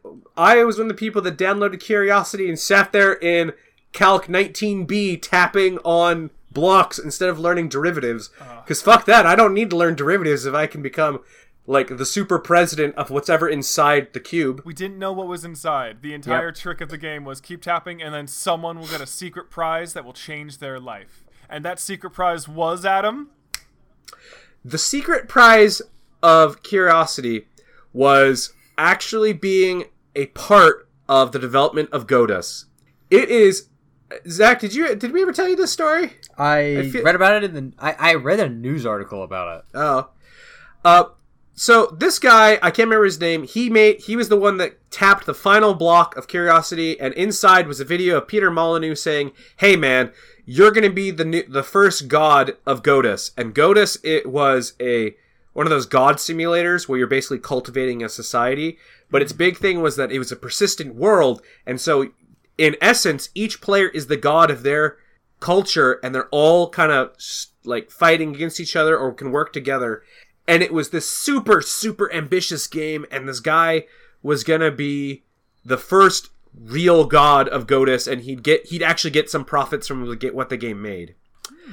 As of this podcast I still don't think he's actually received any money because Godus isn't out of early access yet. Oh. it is buggy as all get out. Uh, I don't know how many people play it. it, and it just suffers from that lack of vision and way too ambitious Yeah. thing we were talking about. It's super slow to update, and it's like, wow, wow, what's happening? Yeah. Did by I way, throw so- my How money slow away? to update are Yep. we talking here, Adam? How slow are we talking? Like, just just give me give me give me some context. Uh, okay, I'm gonna open Steam real quick. I'm gonna check the Godus store page. Okay. So if you hear tippy tapping, that's my computer tipping and tapping. in. Okay. And let's see, let's see about this game. When did it update? Uh, uh, oh, okay, video video game. You're Steam. You're really pissing me off right now. Uh, Steam, Steam, Steam. Uh, view update history. The last update was. Ah! Ah! yes, Adam. Adam, what happened? So, uh, okay, okay. Audience, you can't see this. Nobody else can see this, but I'm going to give you a very special moment. I go to the Godus store page. The last update was on June 28th, 2016. Okay. The headline says Godus designer has left 22cans. Peter Mol, I, I, uh, lead designer Konrad Narzynski's Narzynski has left the company. No time frame for release. Gas. Oh. Gas. Wow. By the way, there is actually a spin-off game called Godus Wars that is already here. I think I so remember hearing about that. I think yeah, that's kind of a total failure on Godus's part. I so see. I see. I took a bunch of time bullshitting on Godus. Drew, do you have any examples of uh, early access You know- success and or failure? You know, um, excuse me. I am a player of a game called Don't Starve. Don't Starve was an early access game, and Mm-hmm. while it is no longer officially in early access, what it has done is it has rolled out DLC and it has rolled out features for the game post launch. So, there has been a an example would be the multiplayer component Don't Starve Together was released. Uh, it's it's something that you can buy, but if you already own Don't Starve, you get it for free. It's this kind of like spin-off game that's basically an extension of the original. So I I enjoy the concept of the game. It's this kind of like grimdark survival 2D top-down thing. Um, lots of lots of funny humor, lots of strangely difficult beasts to survive. Uh, you know, you don't want to starve. Very Tim Burton. Say what? Yeah, it- it's got a very Tim Burton kind of vibe Oh to yeah, it. it's very Tim Yep. Burton-y. It's very Tim Burton-y. It's got nice, nice little scratchy cartoon look to it. Quite like it. But um, it is a game who where the developers have worked very closely with the community. They have been very accommodating. They have made a lot of updates, a lot of tweaks. Um, basically, they're an example of company does early access, knows what they are trying to make, gets people on board, delivers a product, and then continues to work post being early access in a capacity that I rarely see. So I don't really have anything to say about it other outside of what we've already talked about, other than I tip my hat to them because they are an example of it working, and I personally find that very rare. Uh, you know, the flip side, you know, I played a bunch of different mods in my day, and I don't know how far we want to count mods as early access because I think part of the part of what tips people off with early access is that you have to do that paying bit. Most mods Yeah. don't have you pay for them, right? Like, So wait, them- did you? What Yes. what mod have you paid for? Um, well, I mean, technically, CS:GO is like the paid version of Counter Strike, right? Mm, yeah, There's- I think so. I mean, well, I mean, there's Counter Strike, Okay. there's Counter Strike Source, and Yeah. then there's Counter Strike Global Offensive. Th- th- there's, I- I I guess, there's like a whole catalog there.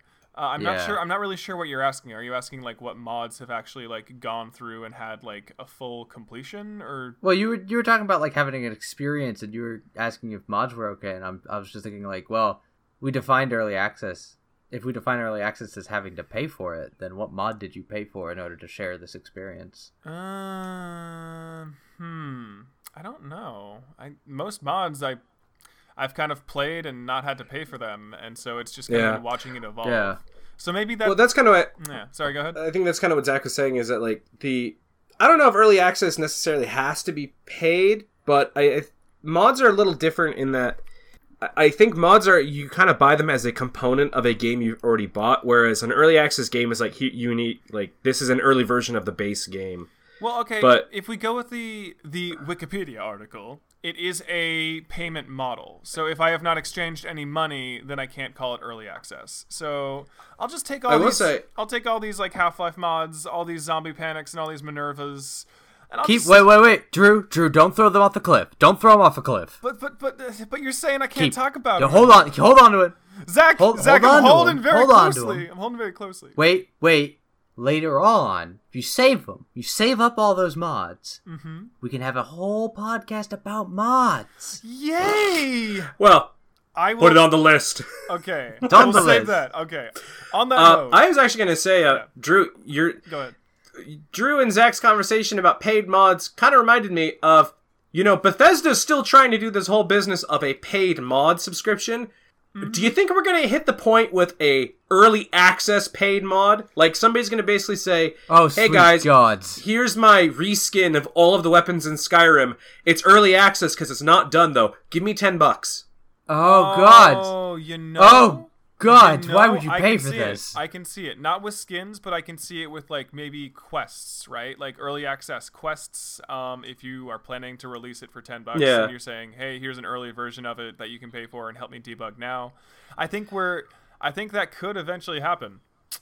Yeah, but like that's the thing of like what like I was saying is like most mods you kind of get them, and I I don't mod much, and Drew might have a different opinion on this. Is that I kind of get a sense that when you get a mod, you kind of don't really know like what state you're going to get in. It's kind of like this is somebody's project that I have, uh, and there might be some kinks in it, so I'll have to work with that. But I kind of know that going in. Typically, like- that's the attitude you have to have. But mods are always free. If it doesn't work, who cares? It's like Yeah. ah, it didn't work, but I didn't Like- lose anything. Exactly, Now you like- have to pay mods, and it's going to be early access. It's like what the hell? Yeah. No, I I do not want paid early access mods. That sounds so bad. guys, guys, th- I feel like this conversation is very mod heavy and also making everyone very sad and angry about paid mods. Can we Yeah. can we Should put we- it can we put it on the shelf for now and return to it with a mods episode? Yeah, yeah, Yeah. uh, Yeah. yeah. That makes sense. Yeah. Excellent. Should we move into our design club? I think we should move into our design club. Now, um, this week's design club is a little it's a little iffy. Uh, thinking of how to do early access as a design club was I didn't really know what to do. So the idea this week um, is imagine some of your favorite games as they would be had they been created in an early access environment.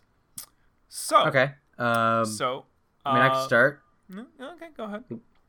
Um, what if Halo was in an early access environment? Okay, so Halo originally. I will tell you. Sorry. I'll tell you right now. That handgun would not be as legendarily powerful as it was as it is Yeah. right now. Mm, we would definitely Yeah. lose. The Halo all One that. hand pistol that can aim like a sniper rifle, and I think like gets like headshot, like just decimates people. Early access would have would have people would have bitched about that way quicker. Oh yeah, no, they would have been all over that. It's true. It's true. Actually, Um, Uh, didn't Halo start off as an RTS and then became a first-person shooter? So how early are we early accessing? Like, are Wait, we early accessing to was the point? it? Was Yeah, it originally remember? an RTS? Yeah, or I'm pretty I sure didn't- it was. That's why we have Halo Wars, right? Like I, Halo. I really, I, I didn't know that. Yeah, I You're blowing my mind either. here, Drew. I- holy crud! I mean, that, Uh, I believe I believe that was the original idea. If if y'all aren't familiar with it, or if I'm mistaken, we can just pretend that we can. Someone can fact check me later. We'll just go with the Halo we got and assume an early early version that was always an FPS for some reason. But Okay. I am I am fairly certain. I am Trying to fairly think. certain. But I feel like if Halo had gone through early access, uh, you know, the multiplayer probably would have been could have been. I know the multi the local multiplayer was always great, uh, and it, it came out during a time when. Uh, no, I guess it, Halo One came out on PC, right? Uh, it did eventually way later. it started off Oh, as an okay. Xbox title. I was gonna say. Yeah, it was it was the killer app for Xbox. so I was gonna say. I would wonder if uh, you know. Mhm. Some like maybe the multiplayer would have been be- better, like the networking could have been better because it had gone it gone through like early access, like a like an actual beta or something like that. there Yeah, might have I think- been well, the- better, the other thing bigger is that- emphasis on the multiplayer, which is what happened in two. Two did a lot of multiplayer stuff based off of Halo One. Yeah, yeah, that's really true. Um, I wonder if uh you know if Halo Two uh, and I guess I'll send and like by extension three had gone through an early access thing. I wonder how many more di- like different gameplay options and mode. You know, like you have the skulls and stuff like that. I wonder if they might have tweaked those. Uh, I wonder if they might have added more options for map editors. yeah, that that that all sounds like early early access stuff that they would add in. because that's kind of like once once the community kind of gets their hands on it, the game's ba- like basically done. Mm-hmm. But if you get it in early access, it might be early enough that they could be like, "Oh, hey, you know, we should let you put elephants on every map." I Yeah, think they. Oh boy, tend- elephants everywhere. Eh, not the animal. I'm talking about the vehicle. Yeah, the vehicle. I'm thinking of both, just so you know. Like, Yes, like I- someone would ask now- for a real elephant that you could drop, and so you would drop it. Uh, I have a feeling most uh, an early ac- a game that would have got that would, how would have been if it had gone through the early access period. Uh, I feel like most fighting games Oh, probably yeah. would have just gone through a whole bunch of different balance changes and gameplay changes. You might actually lose Had some they gone through- characters that way. I could see that. Like, uh, I think had maybe if like Smash had gone through like early access, maybe we wouldn't have got as many of the clone characters. Well, you know what's like what's interesting about that is yeah. Smash like has kind of had this back and forth of like what the developers want and what the community wants it to be, right? Like Smash has Yeah. become a you know it's a, like a tournament game. Like people take it very seriously and like have all these some very specific Well- glitches and timings and like techniques that kind of came out of playing it for so long. In fact, they're playing right now at Evo. Wow! but but Evo's this Yeah. Evo's this like weekend. Nintendo didn't want that. Nintendo actively didn't like that and tried to push away from that for a while. like they were like, you know what, we kind of want to have items. We want this to be a fun experience. Like I I think there, I think it was specifically the one on Wii. I don't know if that was Brawl or was it. that was Brawl, yeah. I Yeah, was think Brawl, Brawl, yeah. specifically pulled away from like tourney fighting for a bit. I could be wrong. I could be wrong, but that's this. That's what my memory tells me. So No, But, I mean, Super Smash Bros. U does a lot of the same stuff. It it, it allows for tourney fighting, but people still prefer melee. hmm. Well, Uh, uh, but I think what Zach, uh, what Drew's saying is that like, so melee became this very competitive game. Nintendo didn't really want that, so or I actually have to be more specific. Sakurai, the developer on it, the lead developer, didn't really want that, and I feel like Brawl was like went in the opposite direction of just have fun and stuff. But if you look at Smash Wii U, I do feel it is more competitive than Brawl. Uh, but because people are so stuck in melee, like they still prefer that.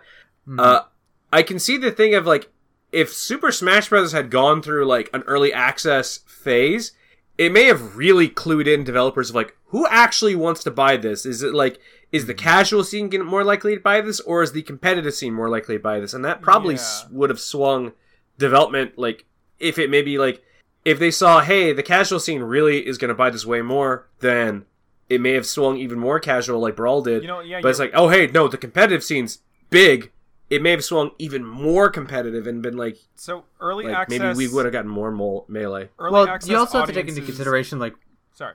Um, early access ahead, audiences tend, from what I from what I think of, I think of an early access audience as not a giant sample size of everyone, but like the like the core like more more into it fans, right? Like people who are like already really tracking the game. So I feel like it would probably swing way closer to the competitive side. Like the version of whatever Smash Brothers game we're talking about, let's say Melee for the sake of, you know, killing argument, might have been even mm-hmm. more competitively focused. We probably would have had more I- tourney systems, less items, and we probably would have killed off a couple maps that people consider bullshit because like Yeah, you know, so- they're. I I think like Mhm. I, I think there was some there was a lot of design intention with Super Smash Brothers in that they wanted to be a casual game. The other thing is that I think they probably make way more money off of the casual market. Oh, totally. And so like I can imagine like like I think that might be an issue with early access in that like since you're getting the like specialized people who are really into it, then if you're trying to draw to a crowd that's like not as a heavy investment, then your early access build is going to like almost like the feedback you get from early access is almost going to actively detriment you in what you're trying to release. Mm, Yeah, that's a that's a good point. Like, yeah, because like I think I entirely see what you're saying, Zach. Like, you'd get all of like, the super hardcore fighting game fans, and you might be like, okay, if I want to please them, I got to take this way way more technical. But my goal was to hit the widest possible audience, and they can't all do that. Mhm. So all of my feedback seems a little useless, and because I can't capitalize my feedback, then the core team, the core audience, kind of gets really irked about that. Yeah, exactly. All right. That's a that's a good example. I like I like that thought of like what if like smash like fighting games or Smash had been uh, designed cl- uh design cloud. Yeah, exactly. What if fighting games had been designed instead of just magically born from the aether?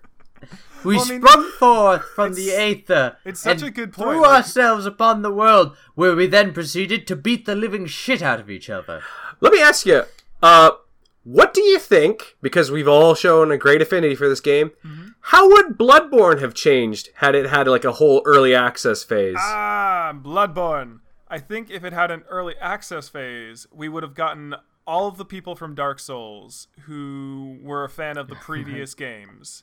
And the game would probably be a lot less fluid as a result, and we would have way more shields. I think shields would be a very important part of that game as a result Oh of early man, access. that would that would fucking ruin it. Yeah, you know what? Now that I just thought about that, uh, had Bloodborne come out as an early access game, people would have just come off of Dark Souls 2, and Bloodborne was supposed to be the brand new hotness of, like, no, this is all aggressive play. There's no shield. If you want to fight, you get in there. And I'm wondering, had a bunch of people come over and played that, they would have been like, no, no, no, put defensive. You know, put the shields back in. It's like, no, you might have lost your uh, aggressive edge I in think, Bloodborne. I, I think that's absolutely what would have happened because again, like the kind of people who like buy in the early access, they they do their research on the company. They're fans of the company.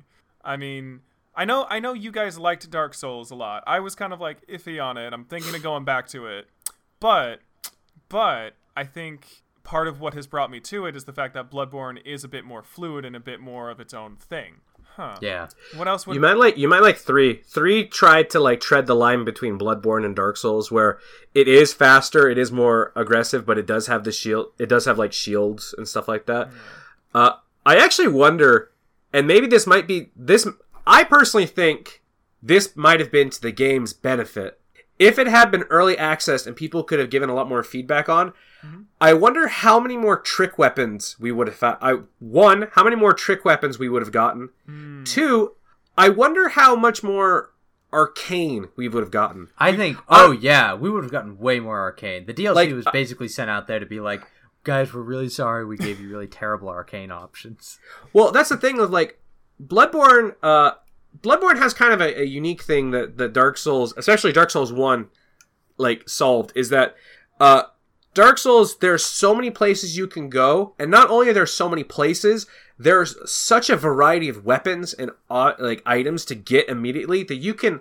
If I want to start any particular build, I can get right into it really early with varying levels of difficulty. Bloodborne Bloodborne, because of the way that you get new weapons, like you have to find the weapon in the world. It's very, and it can be kind of linear of how you progress through this world. Uh, like the maps are very intertwined, but there is a very linear progression to them.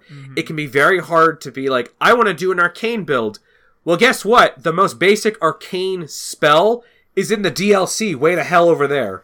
Like just the regular shot thing. Like it's powerful, but it maybe didn't need to be, and maybe you could have gotten it earlier. Like when the old hunters came out, I really wanted that that like uh, the cosmic eye ability to be like very early, so you could just get it and kick off an arcane build very quickly.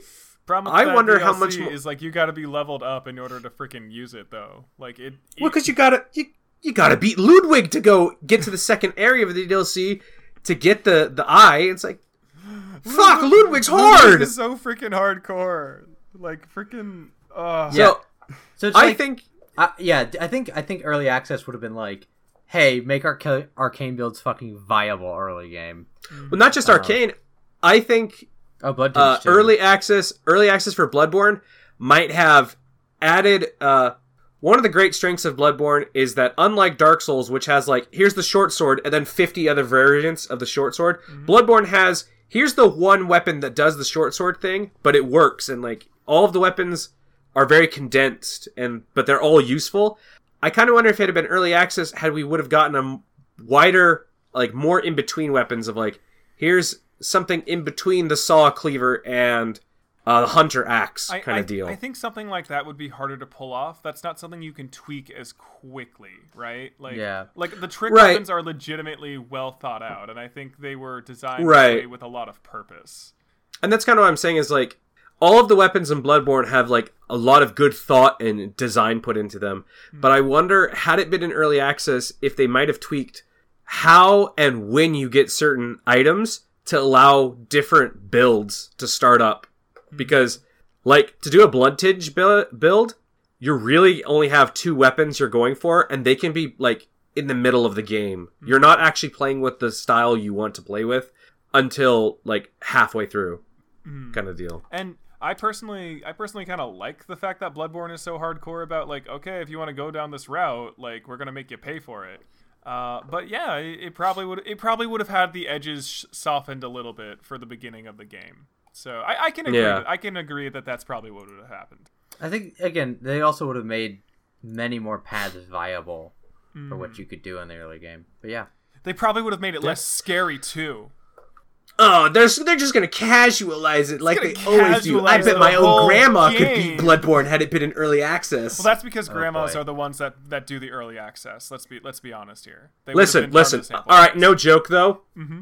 Those old ladies in the Hemwick Charnel Lane, they will fuck you up your first run through. Oh, I, they do a shocking amount of damage for no good reason. I think yeah, I they. got there. I don't know why. I think they, I they got just- there with like either Zach or Matt like watching me, and I was just like, "Oh, I should probably not not do this, huh?"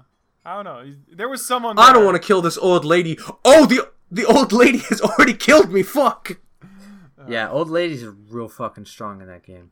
All right. Uh, I was gonna say Bloodborne, but we've we've talked about Bloodborne, and We literally just did that, yeah. You know we've done we've done three games. We're we're at an hour forty. I I think we've designed clubbed it up and talked a good chunk about early access games. What do y'all say? I think so. Yeah. I, I yeah. No, I'm, we chatting about it. now I've, I've just got I've just got a pour out, and I want to pour one out for Oh, right. For Goat Simulator because I really Uh. like that game. I think it's fucking hilarious. So that's my pour out. Yeah. All right, I'm gonna. I've got some toast to make. The first, um, I'm gonna. I'm gonna do a toast. Well, I'm gonna. I'm, I'm gonna pour one out for the winner of the of Curiosity. He was some random Yeah, Brit dude. who didn't seem like he didn't seem to care all that much, but he won anyways. Pour one out for him. You know what, Zach? It sounds like that guy. He never saw it coming. Oh my god. but uh uh uh although I do want to make a toast to Nuclear Throne, which was a early access game that a couple of friends of mine really really enjoy. They just like the game a bunch. I haven't seen it at all, but yeah. Uh and finally, I want to make a toast to my hacker name, Z Tank. Yeah, Ah. Z Tank. Z Tank. oh wait, Drew, what was your hacker name? I don't have one. Um, I will be. My hacker name will be. My hacker name will be Crimson. Can Crimson. oh, I wanted it to be Drutality, like Drutality! Brutality, but Ooh. with Drew. Drutality is my hacker name. Yay! yeah. I like it. So watch out, world! You've got Drutality, Z Tank, and Coke Pants coming to get you. Wait, wait, wait, wait. I, I want to be Drutality Overload. All right, yeah, that makes more sense. All right. Uh, I'm gonna put. I'm gonna have a a toast to the movie Hackers Yes. and kind of just the '90s in general. Oh. wow! I'm Wait, wait. If we're that if we're coast if we're toasting the '90s, I am giving a toast to Jet Set Radio Future. Man. no, I wasn't. I wasn't toasting the '90s. It's like, oh dude, Hackers was really '90s. no, but I like the same exact vibe for Jet Set Radio Future. Yeah. Uh, do I have a pour out? Not particular. I'm gonna pour one out for myself.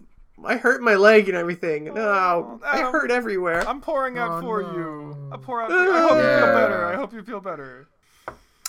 Uh, but yeah, that's that's basically all I got. All right. Well then, uh, You know what I? But I, you know what I do need to help my leg feel better. what do you need? Oh, what do you need? I need a lesson of the day. Oh well, all right then. Hey there, everybody. It's time now for the lesson of the day. Today's lesson is: yelling at the monster will not slay it, but that sword in your hand most definitely will. And that's the lesson of the day, everybody. Thanks. Thanks for what? Thanks for listening. Oh, man, I am so glad I know that. I was going to talk him down and use my words to make him stop attacking me. And now I realize that my sword will do the job just fine. But what if you're the Dovahkiin? Well, then I will just yell at Oh. him really, really loudly and go, rah, va, va, va. Yeah, just ignore my advice in that case. Just, it, For everyone else, listen to the advice. If you are Dovahkiin, uh, forget what we're saying. Don't listen to us. Zach's Yeah, lessons yeah, are not for the Uh, Dota oh! King. I have one more toast. What's your toast? I have a toast. Toast to Doomfist. He's a coming. Oh, Doomfist! Doomfist. He's a coming, guys. All right. Okay, Uh, okay, folks. But Drew, did we did we have any uh, announcements, or are we just gonna say what next week's? I was gonna be? say, I was gonna say, next week, listeners, we will be going over roguelikes, so be ready for that. Um, if you want to give us some questions or some, you know, heads up about what you'd like us to talk about on roguelikes, you can reach us at teamnitwic at gmail.com. That's team N-I-T-W-I-C at gmail.com. Uh, you can listen to us on iTunes, on the, the, uh, the Stitcher, on the Podbay, you know, eh, that kind of thing. Uh, the music this week is by the Majestic Pro Leader, as always. And, uh, you know, if you like us, word of mouth is always great. Feel free to let people know. Uh, thank you for listening. And that is all I got. I hope you have a lovely, beautiful day. Goodbye. Goodbye. Goodbye. Later! Coke Pants signing out. Z Tank logging off. Drutality Override. Peace. I'm, I'm done. Goodbye.